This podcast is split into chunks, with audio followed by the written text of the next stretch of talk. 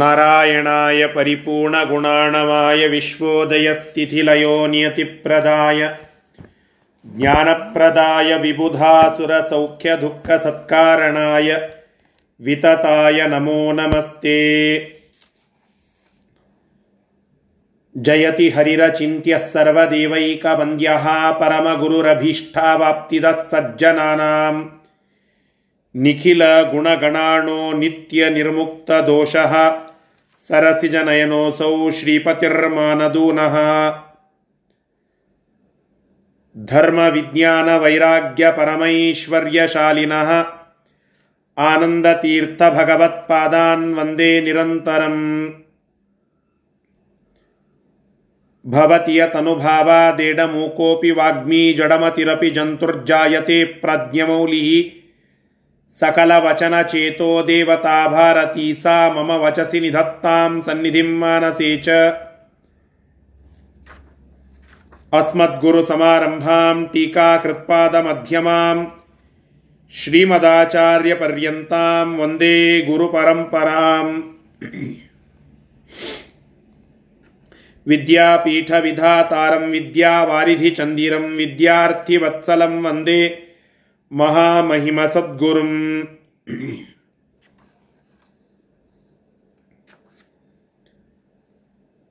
ಬಿಂದಾರ್ಯಾಬ್ಧಿ ಸಮುತ್ಥಂ ತಂ ಧೇನುಪಾರ್ಕ ಪ್ರಕಾಶಿತಂ ಮಧ್ವಪಂಕಜ ಮಾನವಮಿ ಶಿಷ್ಯ ಷಟ್ಪದ ಕರ್ಷಕಂ ಶ್ರೀ ಗುರುಭ್ಯೋ ನಮಃ, ಹರಿ ಓಂ.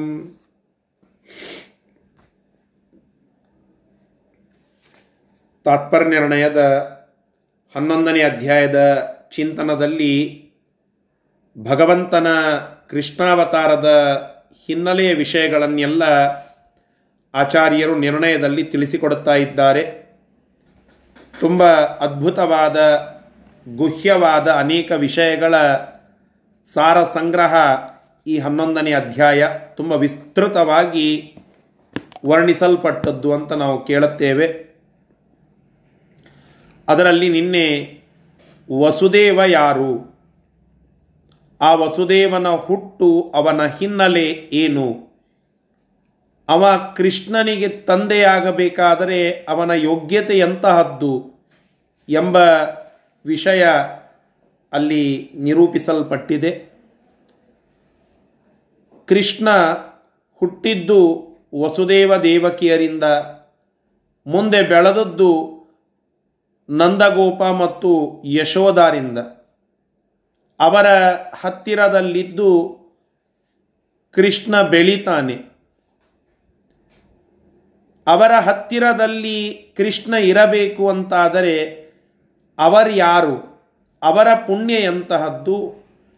ಅವರ ತಪಸ್ಸಿನ ಹಿನ್ನೆಲೆಯಂತಹದ್ದು ಅದನ್ನು ನಿರೂಪಣ ಮಾಡ್ತಾ ಇದ್ದಾರೆ ಆಚಾರ್ಯರು ಎರಡು ನೂರ ಇಪ್ಪತ್ತಾರನೆಯ ಶ್ಲೋಕದಿಂದ ಅದನ್ನು ಈಗ ತಿಳಿದುಕೊಳ್ಳುವ ಪ್ರಯತ್ನ ಮಾಡೋಣ. श्रीगुरुभ्यो नमः हरिः ॐ तत्त्वं भवस्वाशु च देवकीसुतः। तत्त्वं भवस्वासु च देवकीसुत। तथैव यो द्रोणनामावसुः तथैव यो द्रोणनामावसुस्सा। स्वभार्यया धरया त्वत्पितृत्वम्। स्वभार्यया ಪ್ರಾಪ್ತುಂ ತಪಸ್ತೇಪ ಉದಾರಮಾನಸಃ प्राप्तुं तपस्तेप उदारमानसा ಭಗವಂತ ನೀನು ಈ ಕಶ್ಯಪ ಮತ್ತು ಅದಿತಿಯರು ಇಲ್ಲೇನು ಆಗಮಿಸಿದ್ದಾರೆ ವಸುದೇವ ದೇವಕಿಯರಾಗಿ ಅವರ ಅವರನ್ನು ನಿಮಿತ್ತ ಮಾಡಿ ನೀನು ಪ್ರಾದುರ್ಭಾವ ಮಾಡಬೇಕು, ನಿನ್ನ ಅವತಾರ ಆಗಬೇಕು, ಪ್ರಾದುರ್ಭಾವಗೊಳ್ಳಬೇಕು ಅಂತ ಬ್ರಹ್ಮದೇವರು ತಮ್ಮ ಮಾತುಗಳನ್ನು ಮುಂದುವರೆಸ್ತಾ ಇದ್ದಾರೆ. ತಥೈವ ಅದೇ ರೀತಿಯಾಗಿ ದ್ರೋಣನಾಮ ವಸುಹು. ಅಷ್ಟವಸುಗಳಲ್ಲಿ ದ್ರೋಣ ಅಂತನ್ನುವ ಒಬ್ಬ ವಸು ಭಗವಂತನಿಗೆ ತಂದೆಯಾಗಬೇಕು ಅಂತನ್ನುವ ಉದ್ದೇಶದಿಂದ ಭಗವಂತನನ್ನು ಮದುವೆ, ಅಂದರೆ ಭಗವಂತನನ್ನು ಮಗನನ್ನಾಗಿ ನೋಡಬೇಕು ಅನ್ನುವ ಒಂದು ಇಚ್ಛೆಯಿಂದ ತಪಸ್ಸನ್ನು ಮಾಡಿದ್ದ. ಅವನ ಗಟ್ಟಿಯಾದ ತಪಸ್ಸಿಗೆ ಧರ ಅಂತನ್ನುವ ಅವನ ಹೆಂಡತಿ ಕೂಡ ಸಾಥ್ ಕೊಟ್ಟು ಇಬ್ಬರು ಆ ದಂಪತಿಗಳು, ಸತಿಪತಿಯರು ಅತ್ಯಂತ ನಿಶ್ಚಲವಾದ, ನಿರ್ವ್ಯಾಜವಾದ, ನಿರ್ವ್ಯಾಜ ಅಂತಂದರೆ ಉಳಿದ ಯಾವ ವಿಷಯಗಳ ವ್ಯಾಜ ಅದನ್ನು ಇಟ್ಟುಕೊಳ್ಳದೆ ಕೇವಲ ನಿನ್ನ ಪ್ರೀತಿ, ನಿನ್ನ ಒಲುಮೆ ಅದು ಈ ರೂಪದಿಂದ ನಮಗೆ ಸಿಗಲಿ ಎಂಬುವ ಆಶಯದೊಂದಿಗೆ ತಪಸ್ಸನ್ನು ಆಚರಣೆ ಮಾಡಿದ್ರು. ಆ ತಪಸ್ಸಿಗೆ ನಾನು ಒಲೆದು ವರವನ್ನು ಕೊಟ್ಟಿದ್ದೇನೆ ಹಿಂದೆ.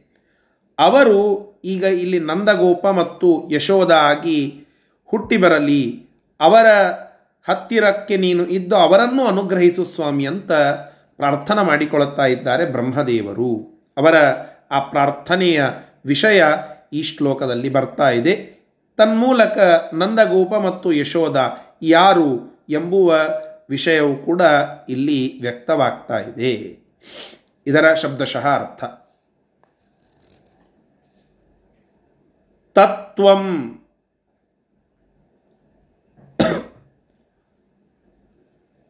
ಹೇ ಭಗವಂತನೇ, ತ್ವಂ ನೀನು ಆಶು ಬೇಗನೆ ದೇವಕೀಸುತಃ. ಆ ಅದಿತಿಯೇನು ದೇವಕಿಯಾಗಿ ಇಲ್ಲಿ ಅವತಾರ ಮಾಡಿದ್ದಾಳೆ? ಆ ದೇವಕಿಯ ಪುತ್ರನಾಗಿ, ಪುತ್ರತ್ವೇನ. ಭವಸು.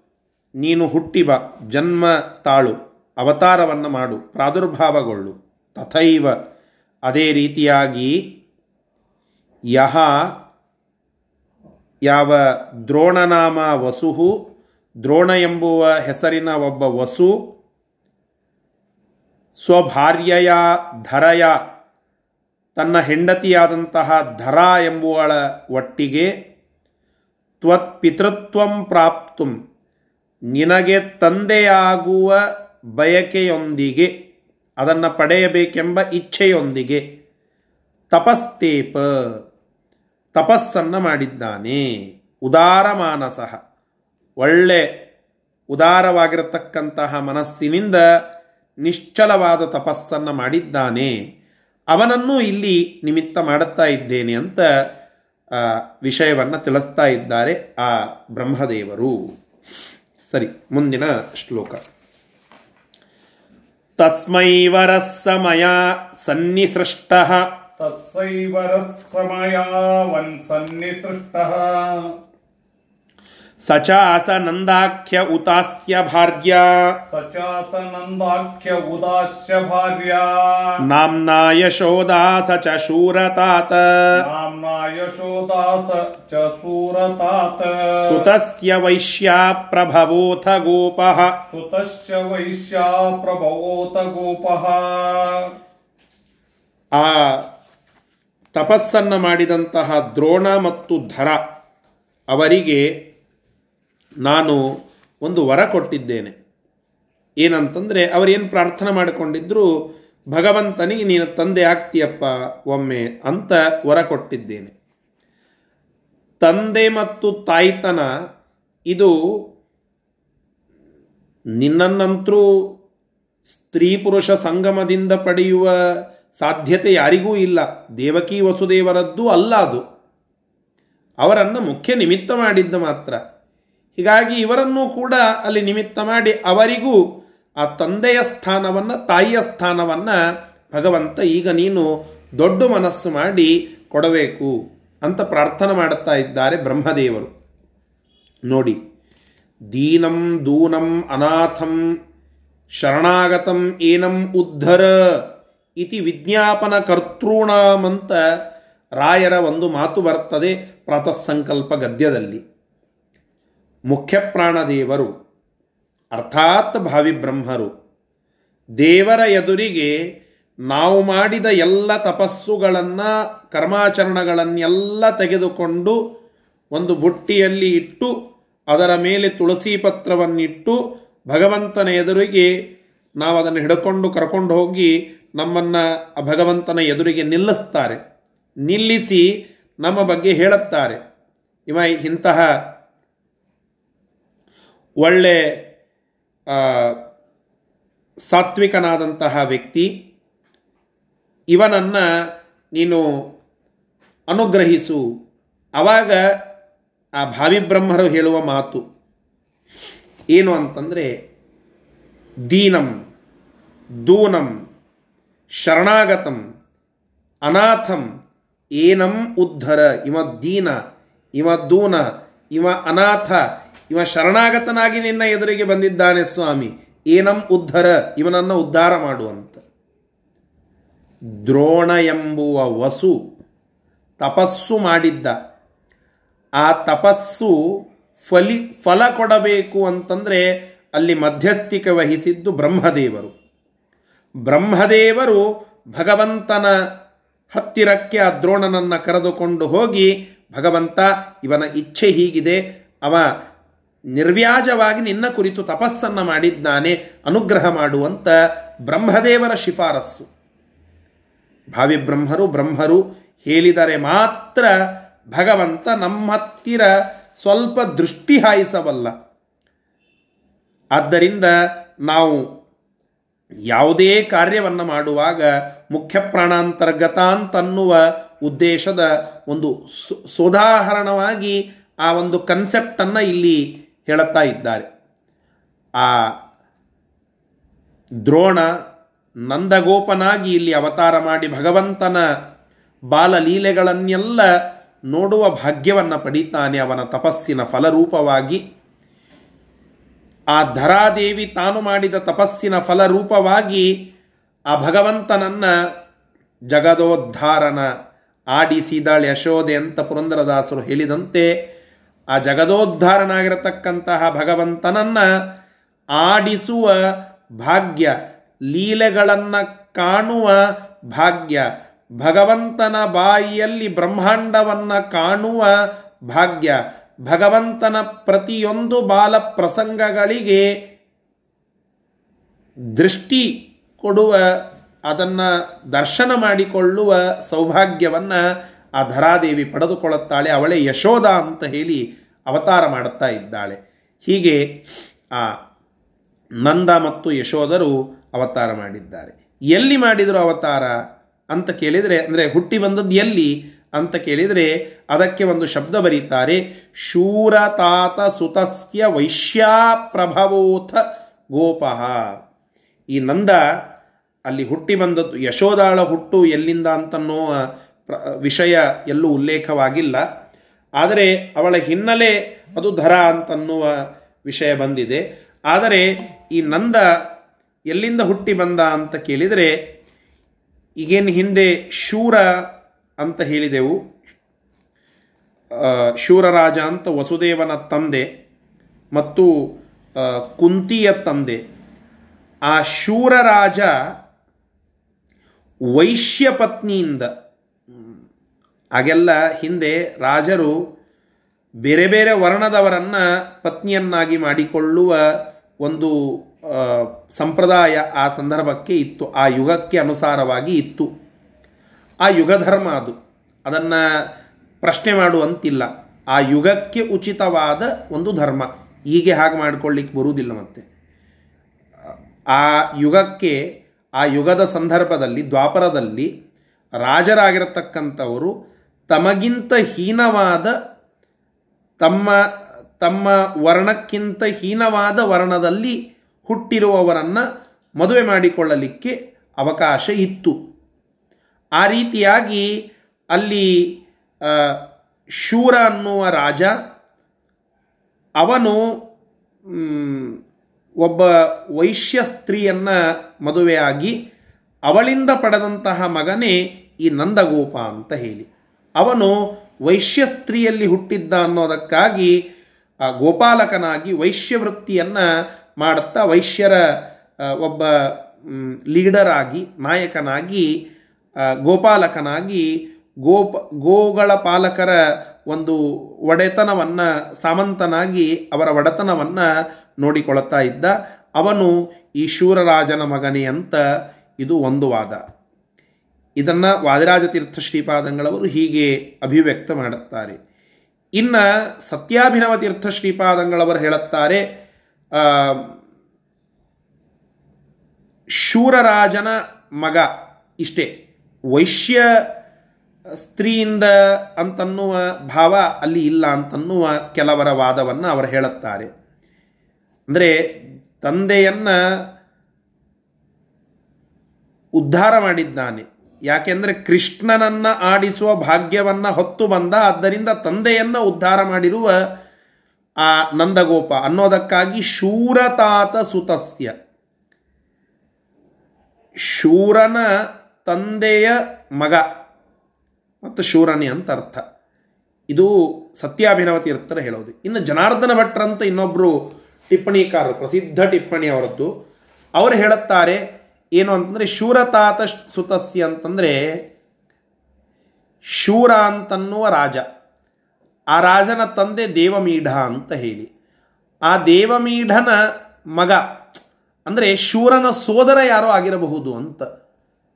ಈಗ ನನ್ನ ತಂದೆಯ ಮಗ ನಾನೂ ಆಗಿರಬಹುದು, ಅಥವಾ ನನ್ನ ಸೋದರ ಮತ್ತೊಬ್ಬ ಯಾರಾದರೂ ಇದ್ದರೆ ಅವನೂ ಆಗಿರಬಹುದು. ಹಾಗೆ ಶೂರನ ಸೋದರನ ಮಗ ಈ ನಂದ ಅಂತ ಅವರ ಒಂದು ವಾದ, ಜನಾರ್ದನ ಭಟ್ಟರ ಹೀಗೆ ಜನಾರ್ದನ ಭಟ್ಟರ, ವಾದಿರಾಜ ತೀರ್ಥ ಶ್ರೀಪಾದಂಗಳವರ, ಸತ್ಯಾಭಿನವ ತೀರ್ಥರ ಟಿಪ್ಪಣಿಗಳಲ್ಲಿ ಸ್ವಲ್ಪ ವ್ಯತ್ಯಾಸ ಇದೆ. ಅಂತೂ ವೈಶ್ಯನಾಗಿ ಆ ಒಂದು ಗೋಪಾಲಕ ವೃತ್ತಿಯಲ್ಲಿ ದ್ರೋಣ ಎಂಬುವ ಒಬ್ಬ ತಪಸ್ವಿ ವಸು ಕೃಷ್ಣನನ್ನು ಆಡಿಸುವ ಭಾಗ್ಯವನ್ನು ಹೊತ್ತು ಯಶೋದಾಳನ್ನ ಪತ್ನಿಯನ್ನಾಗಿ ಮಾಡಿಕೊಂಡು ಇಲ್ಲಿ ಅವತಾರವನ್ನು ಮಾಡಿದ್ದಾನೆ ಅಂತ ಇಲ್ಲಿ ನಾವು ತಿಳಿದುಕೊಳ್ಳಬಹುದು. ಇಷ್ಟು ಈ ಶ್ಲೋಕದ ಒಂದು ಭಾವಾರ್ಥ. ಇದರ ಶಬ್ದಶಃ ಅರ್ಥವನ್ನು ಈಗ ನೋಡೋಣ. ತಸ್ಮೈ ಆ ದ್ರೋಣ ಎಂಬುವ ವಸುವಿಗೆ ಮಯಾ ನನ್ನಿಂದ ವರಹ ವರವು ಸನ್ನಿಸೃಷ್ಟ ಕೊಡಲ್ಪಟ್ಟಿದೆ.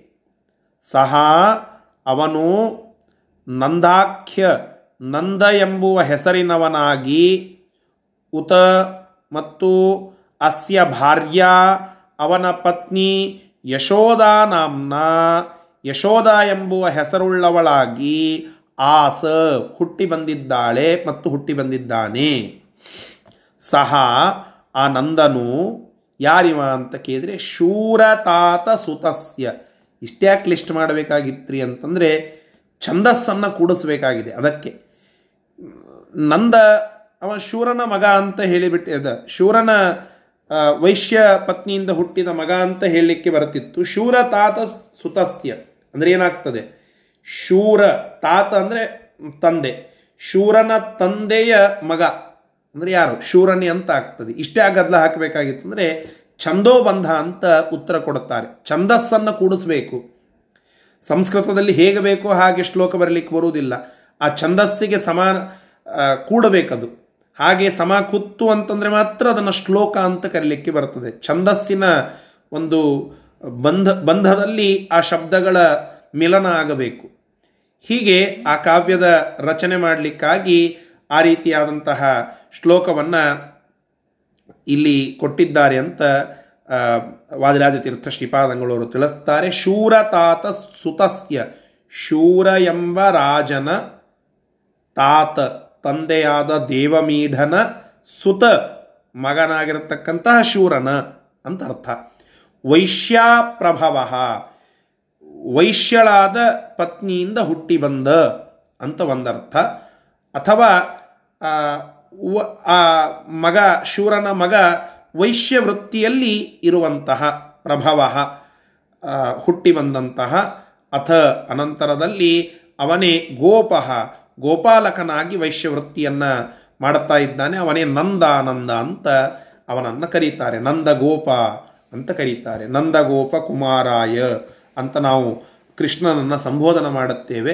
ಯಾಕೆಂದರೆ ನಂದಗೋಪನ ಮಗ ಅಂತ ಅನ್ನಿಸಿಕೊಂಡ ಭಗವಂತ, ವಸುದೇವ ಸುತ ಅಂತ ಅನ್ನಿಸಿಕೊಂಡ ಭಗವಂತ, ಯಶೋದಾ ಸುತ ಯಶೋದಾನಂದನ ಅಂತ ಅನ್ನಿಸಿಕೊಂಡ ಭಗವಂತ, ಅದೇ ರೀತಿಯಾಗಿ ದೇವಕೀ ಸುತ ಅಂತ ಅನ್ನಿಸಿಕೊಂಡ ಭಗವಂತ. ಯಾಕೆಂದರೆ ಆ ಎಲ್ಲ ಭಕ್ತರ ಹಿನ್ನೆಲೆ ತಪಸ್ಸು.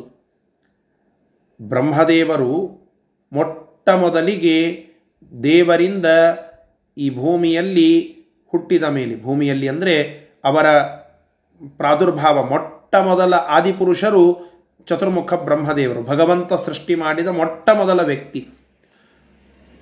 ಆ ಬ್ರಹ್ಮ ಹುಟ್ಟಿದ ಕೂಡಲೇ ಹೇಳಿದ, ಉಲ್ಲೇಖ ಮಾಡಿದ ಒಂದು ಮಾತು ಭಾಗವತದ ಎರಡನೆಯ ಸ್ಕಂದದಲ್ಲಿ ಬರ್ತದೆ ಅದು.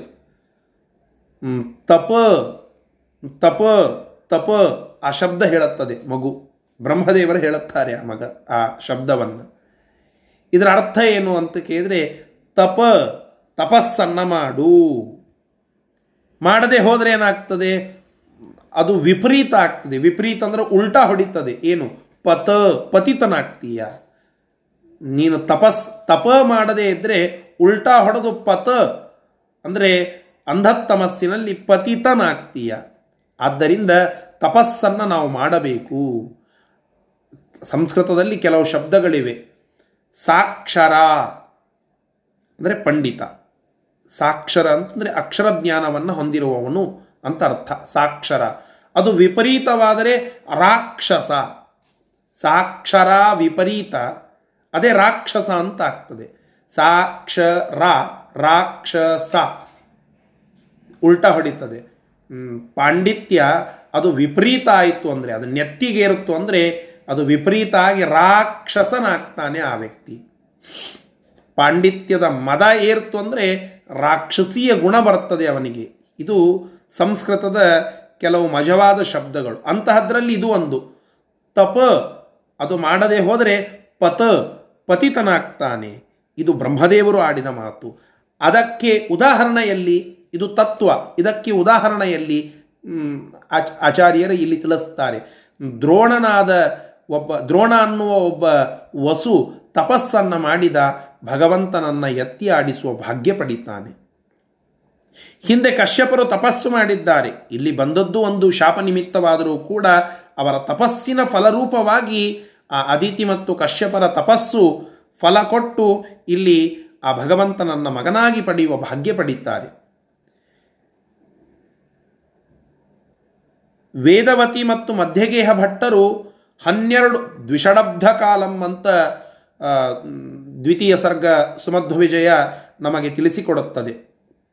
ದ್ವಿಷಡಬ್ಧ ಕಾಲಂ ಭೇಜೆ ಭುಜಂಗ ಶಯನಂ ದ್ವಿಷಡಬ್ಧ ಕಾಲಂ ಭುಜಂಗ ಶಯನನಾದಂತಹ ಅನಂತೇಶ್ವರನ ಸನ್ನಿಧಾನದಲ್ಲಿ ದ್ವಿಷಡಬ್ಧ ಕಾಲಂ ಹನ್ನೆರಡು ವರ್ಷಗಳ ಕಾಲ ಭೇಜೆ, ಆ ಭಗವಂತನನ್ನ ಭಜನ ಮಾಡುತ್ತಾರೆ, ಯಜನ ಮಾಡುತ್ತಾರೆ, ಪೂಜನ ಮಾಡುತ್ತಾರೆ. ಅದರ ಫಲರೂಪವಾಗಿ ಆ ಭಗವಂತನ ಮುಖ್ಯ ಪ್ರಾಣದೇವರನ್ನು ಅಲ್ಲಿ, ಆ ಮದ್ದಿಗೆ ಭಟ್ಟ ದಂಪತಿಗಳು ಪಡೀತಾರೆ. ಹೀಗೆ ಯಾವುದೇ ವ್ಯಕ್ತಿ ಭಗವಂತನನ್ನ ಮಗನಾಗಿ ಪಡೆದಿದ್ದಾನೆ ಅಂತಂದರೆ ಅದರ ಹಿನ್ನೆಲೆಯನ್ನು ನಾವು ನೋಡಿದಾಗ ವಾಮನ ರೂಪವನ್ನು ತೆಗೆದುಕೊಳ್ಳಿ.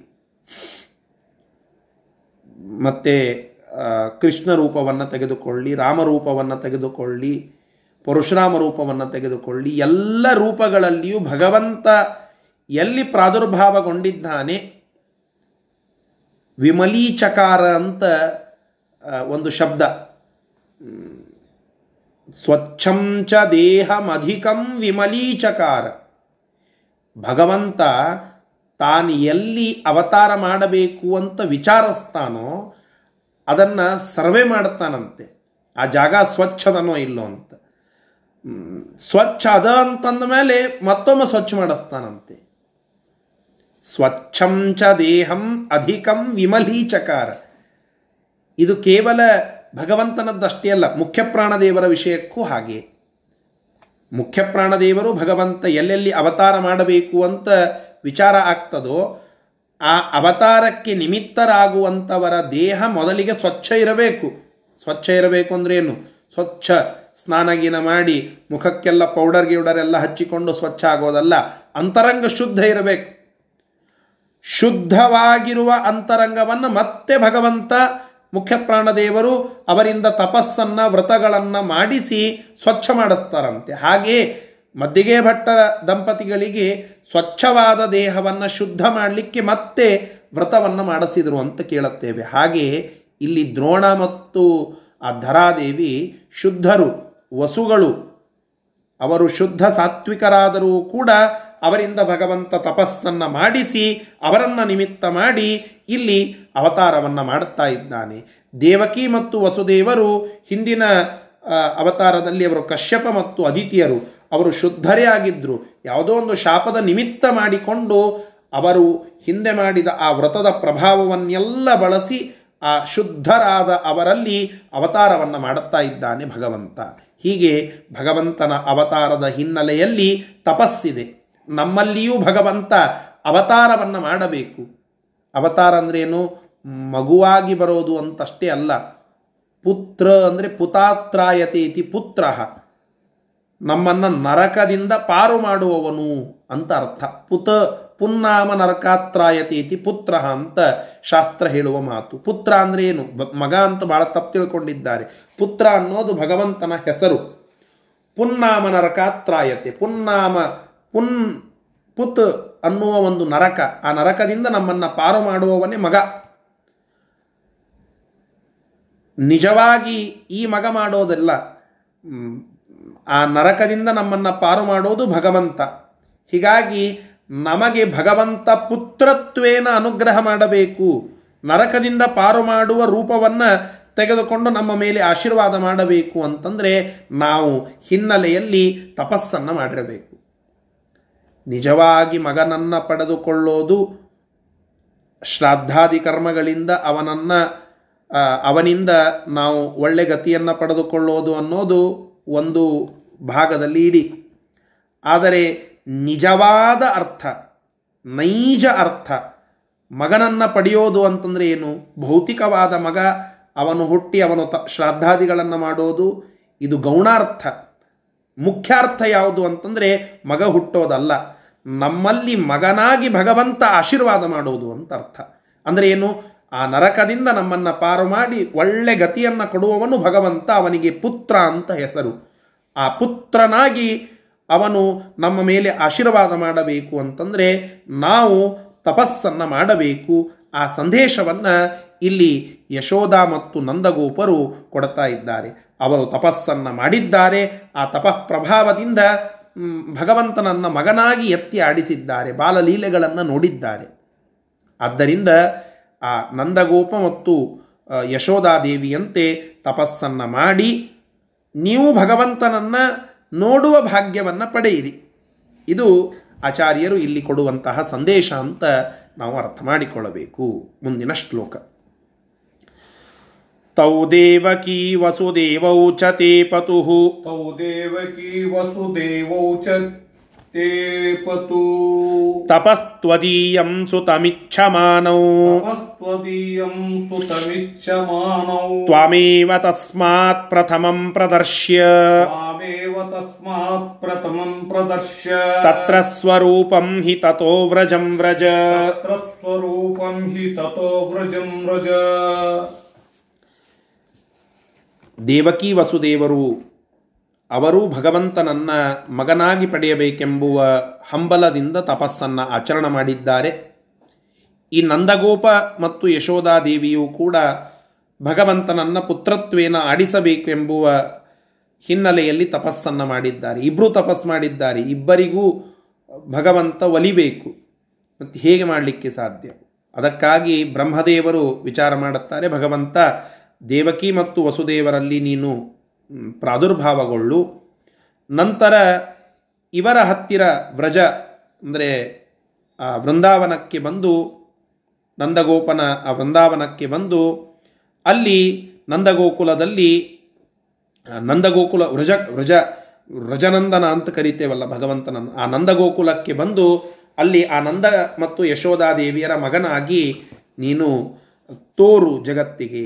ಹೀಗೆ ಮಾಡಿ ಅವರಿಬ್ಬರಿಗೂ ಆಶೀರ್ವಾದವನ್ನು ಮಾಡು. ತಪಸ್ಸನ್ನು ಭಾರಿಯಾಗಿ ಮಾಡಿದ್ದಾರೆ. ಪಂಢರೀನಾಥಾಚಾರ್ಯರು ಗೀತಭಾಗವತ ಗೀತ ಭಾಗವತ ಅಂತ ಒಂದು ಗ್ರಂಥವನ್ನು ಬರೆದಿದ್ದಾರೆ. ಭಾರಿ ದೊಡ್ಡದಾದ ಗ್ರಂಥ. ಭಾಗವತದ ದಶಮಸ್ಕಂದದ ಕನ್ನಡೀಕರಣ ಅದು. ಅದರಲ್ಲಿ ಸ್ವಲ್ಪ ತಮ್ಮ ಕಾವ್ಯದ ಭಾವವನ್ನು ಸೇರಿಸಿ ಕೃಷ್ಣ ಕಥೆಯನ್ನು ಹೂಡಿಕೆ ಮಾಡಿ ಅಲ್ಲಿ ಒಂದು ಅತ್ಯದ್ಭುತವಾದ ಕಾವ್ಯವನ್ನು ರಚನೆ ಮಾಡುತ್ತಾ ಹೇಳುತ್ತಾರೆ. ಭಗವಂತ, ಭಗವಂತನನ್ನ ಕುರಿತು ಅನೇಕ ಜನ ತಪಸ್ಸನ್ನು ಮಾಡಿದ್ದಾರೆ. ಮುಖ್ಯವಾಗಿ ಕಶ್ಯಪ ಅದಿತಿಯರು ಮತ್ತು ಈ ವಸುದೇವ ದೇವಕಿಯರು ಇವರೆಲ್ಲ ತಪಸ್ಸನ್ನು ಮಾಡಿದ್ದಾರೆ. ಭಗವಂತ ಈ ತಪಸ್ಸಿಗೆ ಒಲಿದು ಅವರಿಗೆ ಪುತ್ರತ್ವೇನ ಅನುಗ್ರಹ ಮಾಡಿದ್ದಾನೆ. ಆದರೆ ಮಾಡುವ ಹಿನ್ನೆಲೆಯಲ್ಲಿ ಅವರನ್ನು ಕಾಡಿದ್ದಾನೆ. ಇದು ಪಂಡ್ರಿನಾಥಾಚಾರ್ಯರ ಒಂದು ಸ್ವಾತ್ಮ ಸಂತೋಷ. ಅದು ಅಭಿವ್ಯಕ್ತ ಆದಾಗ ಹೇಗೆ ಕಾವ್ಯ ಹೊರಹೊಮ್ತದೆ ಅಂತನ್ಲಿಕ್ಕೆ ಇದೇ ಭಾವ. ಕೃಷ್ಣ ಸುಮ್ಮನೆ ಅವರು ತಪಸ್ಸನ್ನು ಮಾಡಿದ ಕೂಡಲೇ ಒಲದು ಬಿಡಲಿಲ್ಲಂತೆ. ಈ ಕಶ್ಯಪ ಅದಿತಿಯರ ತಪಸ್ಸನ್ನು ಮಾಡಿದಾಗ ಅವರಿಗೆ ಒಂದು ಸ್ವಲ್ಪ ಕಾಡಿಸ್ತಾನಂತೆ.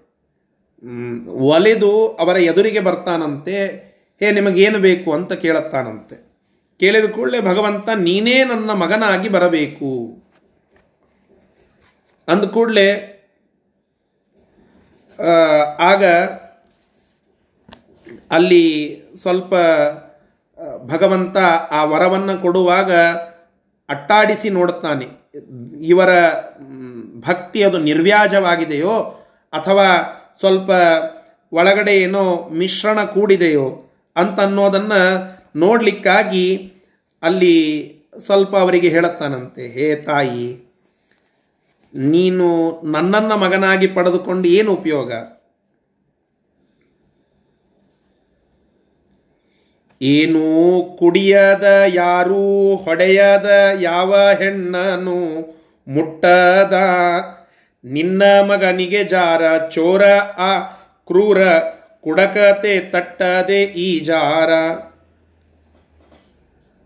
ಭಗವಂತ ಅವರಿಗೆ ಹೇಳುತ್ತಾನಂತೆ ಅಂದರೆ ಸುಮ್ಮನೆ ಪರೀಕ್ಷೆ ಮಾಡಲಿಕ್ಕೆ. ನನ್ನನ್ನ ಮಗನಾಗಿ ಪಡೆದುಕೊಂಡು ಏನು ಸಾಧಿಸ್ತೀಯ? ನನ್ನಂತಹ ಮಗನನ್ನ ಕೊಡುತ್ತೇನೆ. ನಾನೇ ಬೇಡ. ನನ್ನನ್ನು ತಗೊಂಡು ಏನು ಮಾಡ್ತೀಯ? ನನ್ನ ಹಣೆ ಬಾರಿ ಎಂತಹದ್ದಿದೆ ಗೊತ್ತಾ? ನೀನು ಚಿನ್ಮಯ ಅಲ್ಲ, ಮೃಣ್ಮಯ ಕಂಚು ಕಾಂಚನ ಅಲ್ಲವೋ? ಸರ್ವತಂತ್ರ ಸ್ವತಂತ್ರ ಭಕ್ತಿಯ ಕರೆಗೆ ಅಲ್ಲಲಿ ನಿಲ್ಲುವೋ. ಗಿಡ್ಡ ಉದ್ದ ಗಡ್ಡ ಕಿತ್ತಲು ಗಲ್ಲವೇ ಇಲ್ಲವಾಹುದೋ? ಶೀರೆ ಸೆಳೆದು ಬಟ್ಟೆ ಕಳೆಯಲು ಆತ್ಮವೇ ಇಲ್ಲವಾಗುವುದೋ ಕಲ್ಲು ಒಗೆಯಲು ಪ್ರಣತಿ ಒಡೆಯಲು ಪೆಟ್ಟು ಕಿಂ ಪ್ರಕಾಶಕ್ಕೆ ಘಟವೋ ಮಠವೋ ಮುರಿದು ಬೀಲೆ ಭಂಗವೇ ಆಕಾಶಕ್ಕೆ. ಗುಡಿಗಳಂಧಾಕಾರ ರೂಪದಿ ಬಂಧಿ ನಾನು ಎಂದೆಯ, ನಿನ್ನ ಕೂಡ ಅಲ್ಲೇ ಇರುವ ಗಗನ ಕೂಡಲಿ ಬಂದಿಯ. ಆಗ ಆ ಭಗವಂತ ಹೇಳುತ್ತಾನಂತೆ, ತಾಯಿ, ನನ್ನನ್ನು ನೀನು ಮಗನಾಗಿ ಪಡಿಬೇಕು ಅಂತ ವಿಚಾರ ಮಾಡುತ್ತಾ ಇದ್ದೀಯ. ನನ್ನ ಹಣೆ ಬಾರಿ ಅಂತಹದ್ದು ಅಂತ ಕೇಳಿದರೆ, ನಾನು ಯಾವುದೋ ಒಂದು ಗುಡಿಯೊಳಗೆ ಬಂಧಿಯಾಗಿ ಕೂಡುವ ಪ್ರಸಂಗ. ನೀ ಎಲ್ಲ ವಿಚಾರ ಮಾಡಿದ್ದೀಯ, ಮಗನನ್ನು ಪಡಿಬೇಕು ಅಂತ. ನಾನು ತಗೊಂಡು ಏನು ಮಾಡ್ತೀಯ? ನಾನು ಕಲ್ಲಾಗಿ ಯಾವುದೋ ಒಂದು ಮೂಲೆಯೊಳಗೆ ಕೂಳ್ತಿದ್ದೇನೆ ನನ್ನ ಮುಂದೆ ದೀಪ ಹಚ್ತಾರೆ. ಆ ದೀಪದ ಒಂದು ಬೆಳಕು ನನ್ನನ್ನು ಜಗತ್ತಿಗೆ ತೋರಿಸ್ತದೆ. ಆದರೆ ಒಳಗೆ ಕೂತಾವ್ ನನಗೆ ಗೊತ್ತು. ಏನಂತ?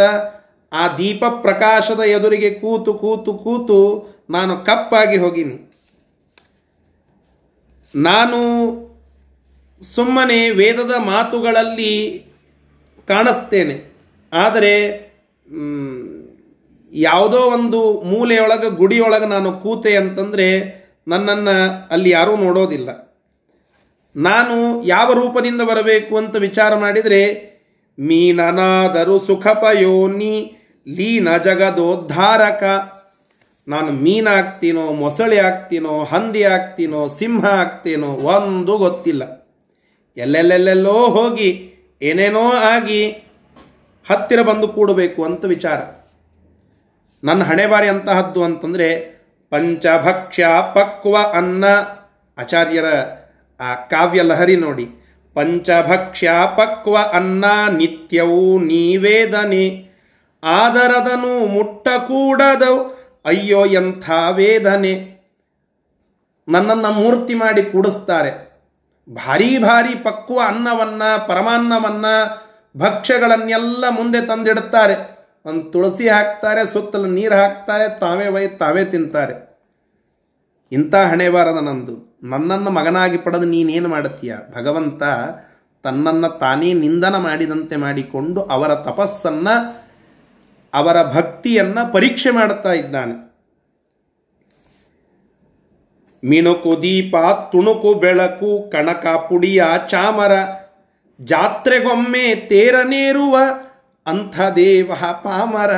ಭಗವಂತ ಹೇಳುತ್ತಾನಂತೆ, ಹೇ ತಾಯಿ ನೀವೆಲ್ಲ ತಪಸ್ ಮಾಡಿ, ದೇವಕಿ ನೀ ಎಲ್ಲ ತಪಸ್ ಮಾಡಿ ನನ್ನನ್ನು ಮಗನಾಗಿ ಪಡಿಬೇಕು ಅಂತ ಇಚ್ಛಾ ಪಡ್ತಾ ಇದ್ದೀಯ. ನನ್ನ ಹಣೆ ಬಾರಿ ಅಂತಹದ್ದದಂತಂದ್ರೆ ಮಿಣುಕು ದೀಪ, ತುಣುಕು ಬೆಳಕು. ನನಗೆ ಚಾಮರ ಹಾಕಲಿಕ್ಕೆ ಮಂದಿ ಬರ್ತಾರಂತ ನೀ ತಿಳ್ಕೊಂಡಿ. ನೀ ಏನು ತಿಳ್ಕೊಂಡು? ನನ್ನ ಮಗ ಭಾರಿ ಇಡೀ ಜಗತ್ತಿಗೆಲ್ಲ ಸರ್ವಶಕ್ತ, ಸರ್ವತಂತ್ರ, ಸ್ವತಂತ್ರನಾಗಿ ಎಲ್ಲ ಕಡೆಗೆ ರಾಜನಾಗಿರುತ್ತಾನೆ ಅಂತಹ ರಾಜನ ತಾಯಿ ರಾಜಮಾತಿ ಅಂತ ಅನಿಸ್ಬೋತಿ ಅಂತ ನೀನು ಅನ್ಕೊಂಡೀಯ. ಆದರೆ ಆ ಹಣೆ ಬಾರಿಲ್ಲ ಪ್ರಾಕ್ಟಿಕಲಿ ನೋಡಿದರೆ ಮಿಣುಕು ದೀಪ, ಗುಡಿಯೊಳಗಿರ್ತೇನೆ, ಕಲ್ಲಾಗಿ ನಿಲ್ತೇನೆ.